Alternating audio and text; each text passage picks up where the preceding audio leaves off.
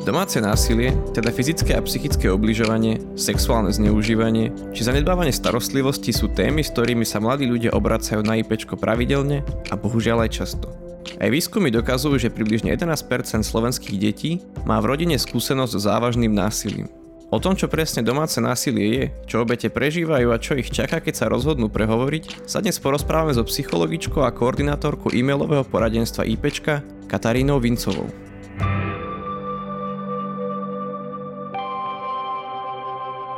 Počúvate podcast psychologickej poradne IPčko.sk, poradne, ktorú máte na dosah ruky. Moje meno je Rudo Sladkovský.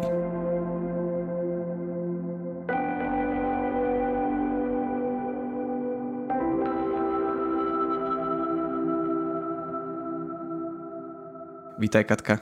Ahoj, Rudo. Ty si v rámci IPčka odborníčkou, alebo teda zaberáš sa témou domáceho násilia? Čo to domáce násilie vlastne je? Čo všetko tam spadá? Ako ho môžeme definovať? No tak, ako už z toho pomenovania vyplýva, tak domáce násilie je násilie, ktoré prebieha doma.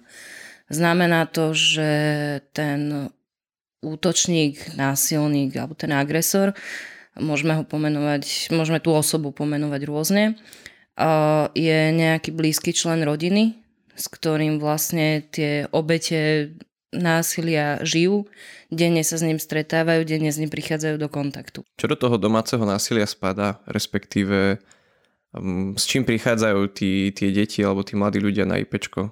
Čo možno, s čím sa stretávajú, s akou formou násilia?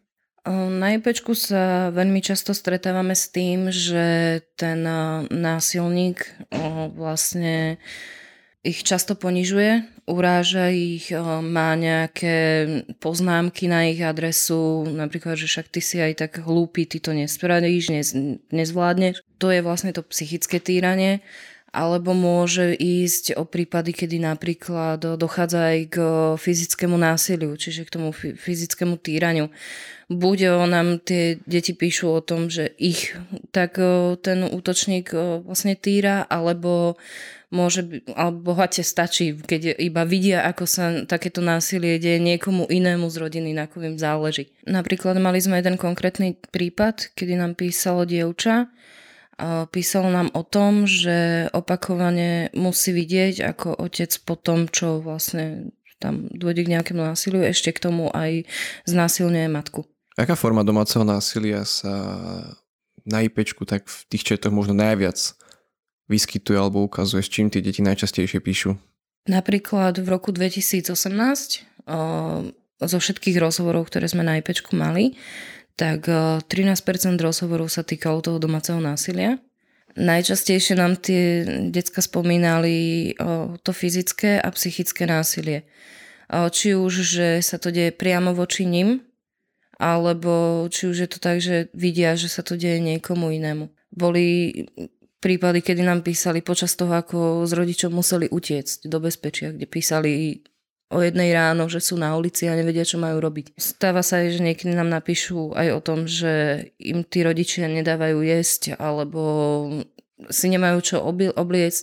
To zanedbávanie, ale z väčšej časti sú to práve to fyzické a psychické týranie. Čo robí IPčko potom, keď napríklad o polnoci napíše nejaké dievča, že ušlo z domu, lebo je na ňom páchané násilie? Ako IPčko postupuje v takom prípade? V prvom rade si treba uvedomiť, že to dievča, ktorá nám o tej bolnici napísalo, hlavne prežíva neskutočný strach. Strach z toho, že jednak čo sa deje, ako u nej doma, zároveň strach z toho, že čo sa bude diať, čo má robiť, je bezradná. Čiže keď nám napíše takéto dievča aj o polnoci, tak snažíme sa ju upokojiť, zistiť, kde sa momentálne nachádza, aby sme jej vedeli lepšie pomôcť a snažíme sa s ňou nájsť nejaké miesto, kde môže ísť. Či už napríklad ku babke, ku tete, alebo keď má staršieho súrodenca, ktorý už s nimi nežije, kdekoľvek, kde bude v bezpečí. To je najdôležitejšie. Keď sa nám toto podarí, a to dievča už je momentálne v bezpečí napríklad u starých rodičov, tak snažíme sa ju presvedčiť, aby povedala tým starým rodičom o tom, čo sa u nich doma deje. Pre nás je najdôležitejšie, aby to dievča nezostalo samé a aby bolo v bezpečí a aby to hlavne povedalo ľuďom, ktorí s tým vedia niečo robiť. Čiže preto sa snažíme, aby o tom povedalo niekomu zo svojich blízkych, keď je to ten prípad o tej polnoci. Ďalej s ňou pracujeme na tom, aby bola pripravená, čo sa bude diať. Čo sa bude diať potom, keď to povie niekomu. Že napríklad oni môžu zavolať políciu, ktorá to bude riešiť. Treba si uvedomiť, že keď ide o napríklad to dievča, čo je obeťou toho násilia domáceho, tak ono hlavne prežíva aj dosť zmiešané pocity, pretože ide o niekoho, ten, kto jej ubližuje, je jej blízky. Je to niekto, kto ju vychováva, kto ju živí, šati, ako sa hovorí. Čiže s kým v podstate žije pod jednou strechou, takže tam môže sa vyskytovať aj tá obava, či vôbec môže o tom rozprávať. Treba jej dať najavo, že my im dávame na IPčku najavo, že je to úplne v poriadku, že o tom hovorí. A je to práve, že dobré, pretože aj to dievča má právo sa chrániť a má právo žiť v bezpečí, kde už nemusí pociťovať dennodenne strach. Na čo by sa dieťa malo pripraviť, keď sa rozhodne povedať niekomu svojom okolí o tom, že prežíva to násilie doma? Čo sa potom deje? Kto všetko možno do toho vstupuje? Aký je celý ten postup a proces, ktorý započne?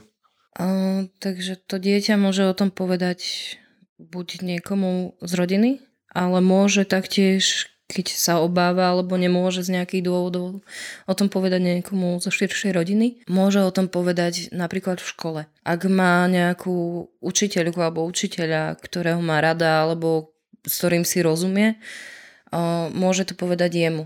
Alebo to môže povedať, na niektorých školách je aj školský psychológ, tak môže o tom povedať aj tomu školskému psychológovi alebo psychologičke, že sa im doma deje to násilie, či už, že tam sú tie bitky alebo ponižovania, alebo nebodaj aj to sexuálne násilie. Následne potom, čo vlastne porozpráva tomu učiteľovi, mal by sa pripraviť na to, že ten človek, ktorému sa zverí bez hľadu na to, kto to je, či je to suseda z vedľajšieho vchodu alebo naozaj nejaký ten pedagóg zo školy. Takže ten človek by to mal riešiť, mal by o tom povedať ďalej. To znamená, že mal by kontaktovať, on sa to tak u nás volá, že sociálno-právna ochrana detí a sociálna kuratela. Sú to vlastne pracovníci, ktorí sú súčasťou úradu práce, ktorých úlohou je toto dieťa chrániť. Zabezpečiť, aby sa dostalo do bezpečia, ak by hrozilo, že to násilie by sa opakovalo, keby ostalo v tom prostredí, ale hlavne majú zabezpečiť, aby to pre to dieťa bolo čo najjednoduchšie. To dieťa, keď je možnosť, tak to dieťa ostáva doma v prípade, že to násilie vyrieši, keď sa ten agresor alebo násilník zatkne. Je taktiež aj možnosť, že pôjde k babke alebo k strýkovi, ktorý vie zabezpečiť, aby bolo v bezpečí, ale môže sa aj stať, sú prípady, kedy tie deti idú do krízových zariadení. To sú zariadenie, kde sú deti s podobným osudom, ako mali oni. A sú tam do času, kým to nebezpečie v ich okolí nepominie. Samozrejme, že do celého tohto procesu prichádza s tým sociálnym pracovníkom aj polícia. Na to by sa tiež deti mali pripraviť. Ešte ďalší ľudia, ktorým budú musieť o tom rozprávať, sú práve tí sociálni pracovníci a tá polícia. Oni snažíme sa všetci robiť tak, aby o tom nehovorili viac, než je nutné. Čiže aj keď je ten výsluch, tak výsluch by mal prebiehať tak, že sa natáča, aby už viac nebolo nutné, aby to dieťa vypovedalo o tom, čo sa stalo. Aby čo najskôr to dieťa mohlo sa začať dávať do poriadku po tom, čo prežilo.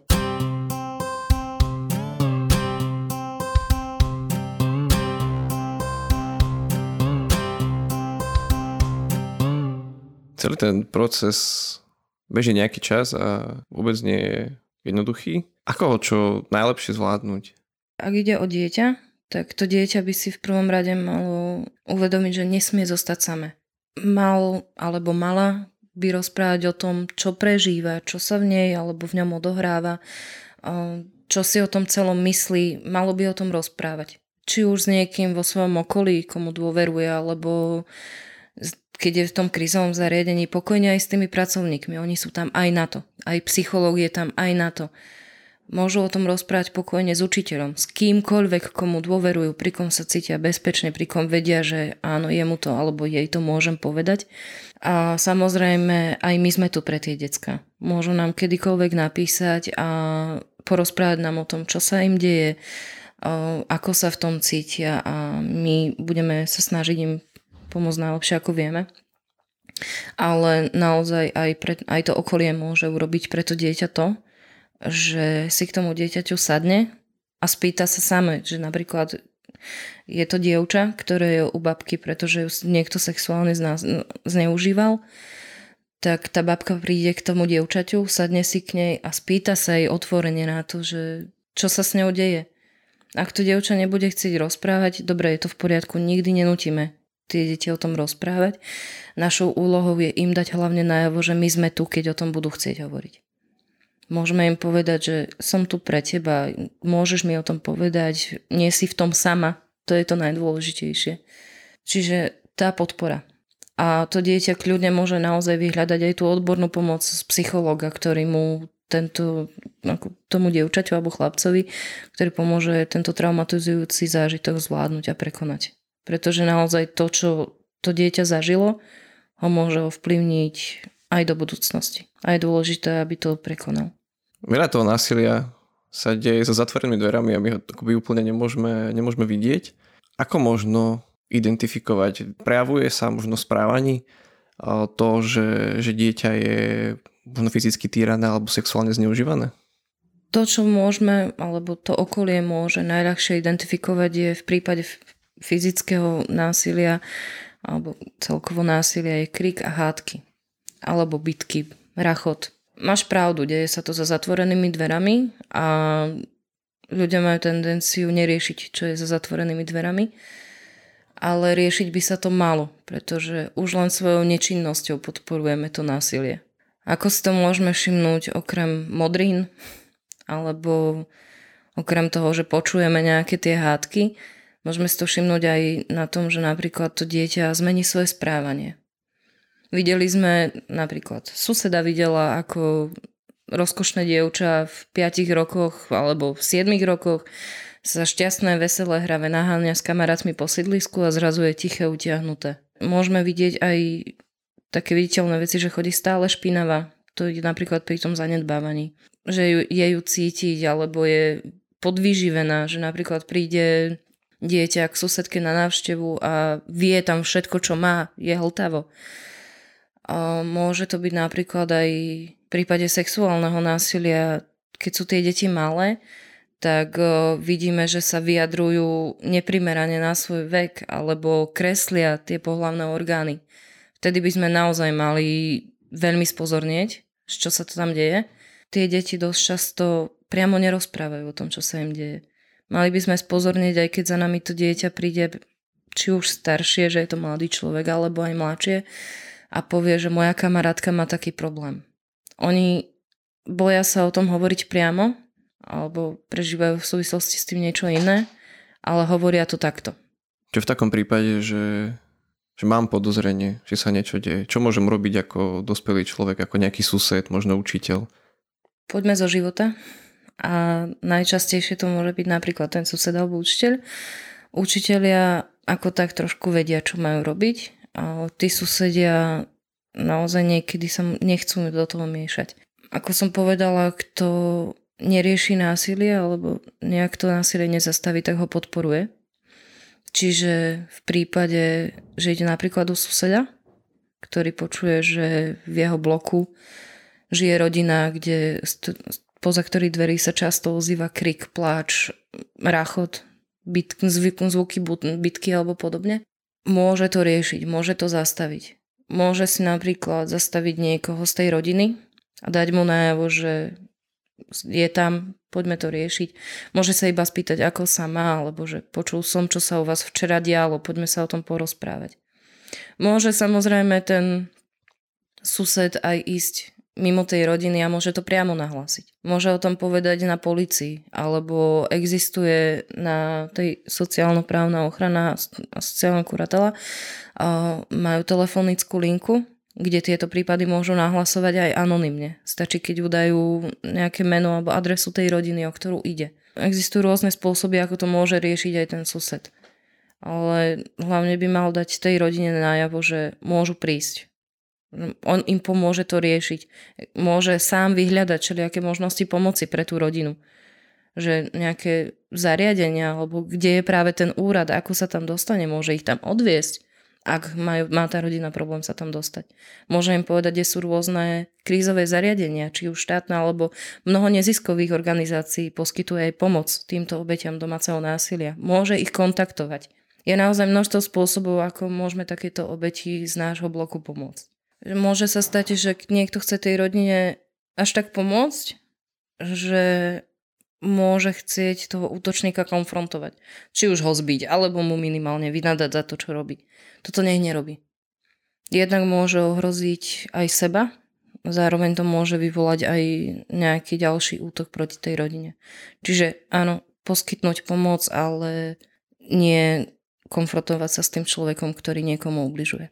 Celý ten proces je že naozaj náročný a možno nie vždy skončí úplným happy endom.